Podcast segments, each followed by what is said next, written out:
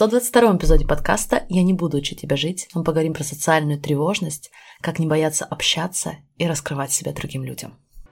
Знаете ли вы, что у вас уже есть все, чтобы жить так, как вы больше всего хотите? Меня зовут Алена Бюрисон, и я являюсь сертифицированным лайф-коучем. Каждую неделю я делюсь инструментами по работе с мышлением, которые помогут вам понять себя и начать жить в соответствии со своими желаниями. А еще я являюсь мамой двоих и большим поклонником всего скандинавского. Если вы готовы открыть себя увлекательнейшему миру работы с мышлением, где никто не будет учить вас, как жить, давайте начинать.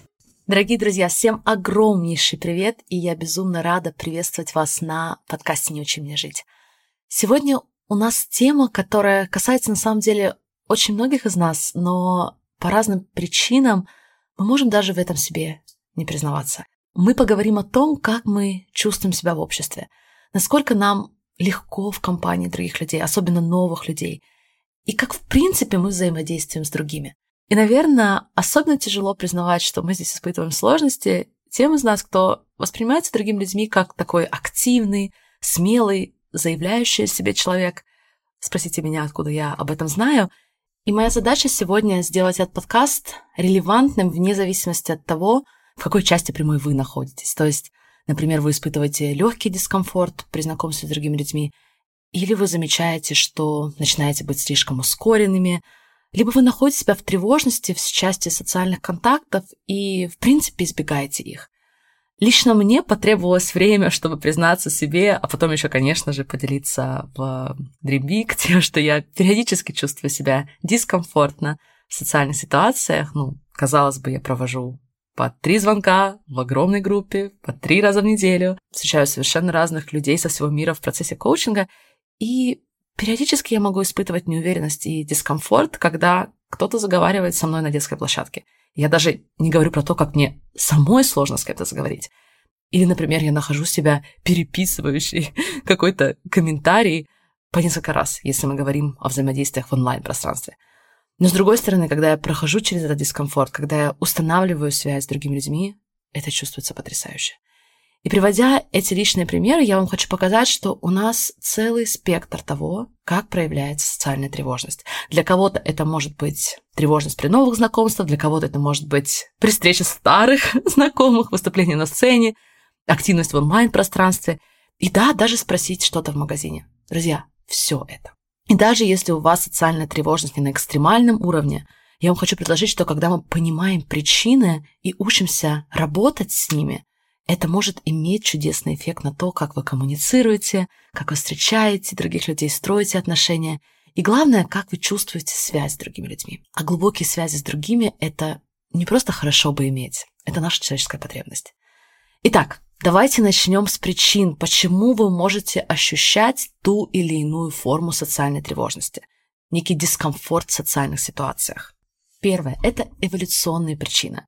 То есть мы как люди, развивающиеся в племенах, развивающиеся в коллективах, мы боимся отвержения, мы боимся отказов. Потому что, опять же, если мы с вами заглянем на несколько миллионов лет назад, быть отверженным, быть изгнанным из нашего коллектива напрямую означало, что мы, скорее всего, не смогли бы выжить дальше.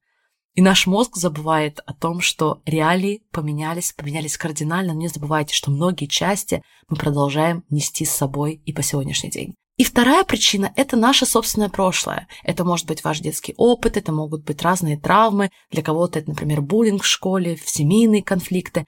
И опять же, если мы с вами говорим о социальной тревожности, которую даже именуют социофобией, то, возможно, здесь вы захотите добавить к тем коучинговым инструментам, которые вы сейчас услышите, некоторую форму терапии, чтобы понять, как ваше прошлое влияет на тот дискомфорт, который вы ощущаете сегодня, если это действительно экстремальные формы дискомфорта. Но для цели сегодняшнего подкаста я хочу предложить вам такое определение социальной тревожности. Как ни удивительно, но опять тревожность сводится к тому, что мы где-то считаем себя недостаточными, где-то считаем себя недостаточно ценными. В чем же особенность именно в части социального контекста? Социальная тревожность – это чувство, которое мы испытываем, когда у нас есть определенные ожидания от себя как мы должны показывать себя в том или ином социальном контексте. И, конечно же, ожидание того, как другие люди нас должны воспринять. Но внутри мы не верим и сомневаемся, что дотягиваем до этих ожиданий. И как результат, в процессе, до, после социальных событий, мы переживаем, как нас восприняли другие люди. Мы не уверены, соответствовали мы своим ожиданиям, соответствовали мы ожиданиям нашего статуса, других людей, чтобы в итоге быть принятыми и чувствовать причастность. Поэтому, друзья, если здесь упростить максимально, социальная тревожность про наши ожидания. Ожидания от себя и ожидания о том, как нас должны воспринимать другие люди. И это, кстати, объясняет, почему мы, например, не чувствуем такой тревожности, когда встречаемся со знакомыми нами людьми. Мы знаем, что другой человек нас принимает. У нас уже есть прошлый опыт, когда этот человек нас принимал. Многие из нас испытывают повышенную тревожность именно при взаимодействии с незнакомыми людьми, потому что мы не знаем, примут ли нас. Мы не верим, что мы соответствуем всем тем ожиданиям, как я уже сказала, которые есть у нас от себя и ожидания того, как должны нас воспринять другие люди. Друзья, готовясь к этому подкасту, я построила такую неосознанную модель, и это модель, да, основной инструмент, который я использую здесь на подкасте и которому я глубоко обучаю в комьюнити Dream Big. И я хочу поделиться с вами этой моделью. Социальная тревожность может проявляться в самых разных контекстах. То есть обстоятельства могут быть абсолютно разными, но всегда это так или иначе контакты с другими людьми. И наша неосознанная цель очень часто не про то, чтобы установить человеческую связь, а про то, чтобы понравиться, быть принятым, быть интересным, быть неотверженным. И наше мышление предлагает нам целый пакет ожиданий от того, как я должна тогда себя показать и как меня должны воспринимать другие люди. И поверх этого мы не верим, что мы соответствуем этим ожиданиям, что мы достаточны, и что другие люди нас воспримут так, как мы хотим, чтобы они нас восприняли. Друзья, чувствуете, это прям рецепт для состояния тревожности.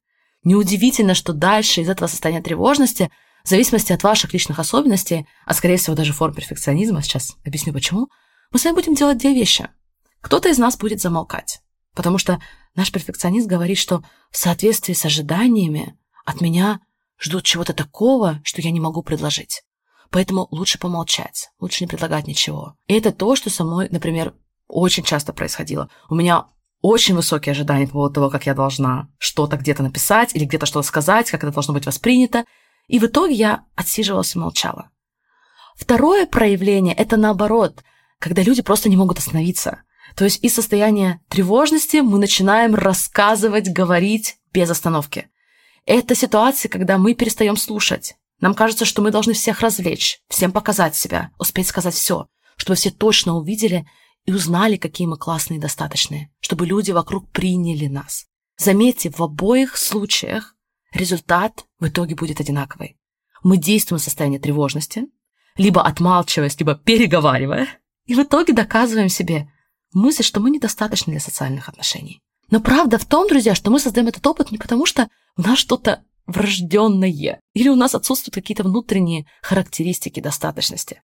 Дело в том, что мы просто не смогли установить связь, потому что половина из нас отмалчивалась, а другая половина не замолкала, при этом практически ни разу не поинтересовавшись другим человеком, не попытавшись понять возможность и характер той реальной связи, которая для нас возможна с этим другим человеком. Какое здесь решение, спросите вы? Избегать социальных контактов или просто зажмуриваться идти на сцену, идти в общество, писать в комментариях и прочее. Конечно, мы хотим проходить через опыт общения. И, друзья, я особенно призываю вас, если вы в комьюнити, записывайтесь на встречи с друг другом, на групповые встречи с участниками, которые мы теперь проводим, между участниками. Поскольку мы делаем сильный акцент на этику, на уважение друг друга, для многих из вас это будет более плавный переход, чем сразу идти в бар или в сторис и знакомить себя со всем миром. Но я все-таки хочу вас снабдить инструментами, не просто бросать и давайте. Параллельно мы хотим бережно прорабатывать то, что происходит внутри. Причины вашего состояния тревожности. Потому что любые тактики так и останутся тактиками, если они будут исходить из тревожности и недостаточности. Поэтому в первую очередь мы хотим проработать ваше мышление о себе до, во время и после социальных ситуаций. И я не призываю вас признавать себя богом нетворкинга и самым интересным собеседником. Возможно, у нас есть какие-то навыки, над которыми мы хотим продолжать работать в будущем. Например, сторителлинг, импровизация, внимательное слушание. И это потрясающе. И я также не прошу вас понижать стандарты того человека, того собеседника, которым вы хотите быть. Но я приглашаю вас пересмотреть свои ожидания от себя. Всегда быть идеальными, интересными. А также ваши ожидания от того, как другие люди должны вас воспринимать. Ожидания, которые мы с вами потом перемешиваем со страхами, что, наверное, нас так не воспринимают. И как на самом деле нас видят. Недавно коучила клиентку, к ней приезжали друзья на отдых, и у нее было очень много ожиданий от себя.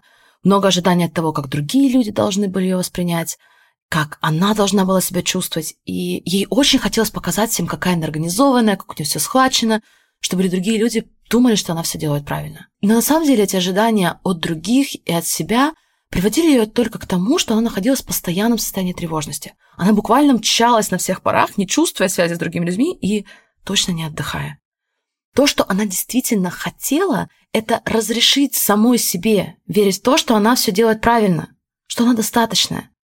И если она позволит себе это, ей не нужно больше отчаянно пытаться удивить, показать что-то другим людям.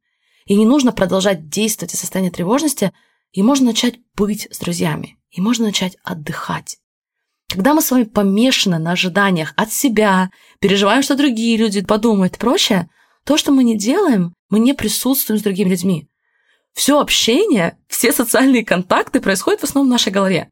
Причем это не заканчивается во время встреч. Вы потом приходите домой и думаете, что вы могли сказать не так, или переживаете, сказали ли вы все, или еще любимое, а что, если они меня неправильно поняли, а что, если это могло быть истолковано неоднозначно.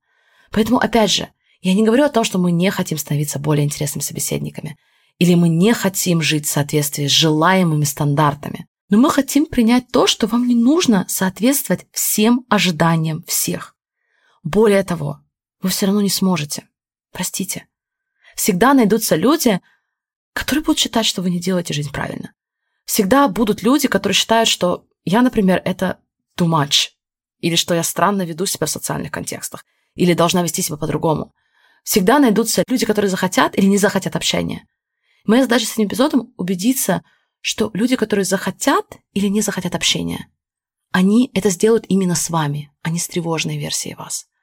Чтобы сделать это возможным, мы хотим принять, что мы не идеальны в социальных контекстах.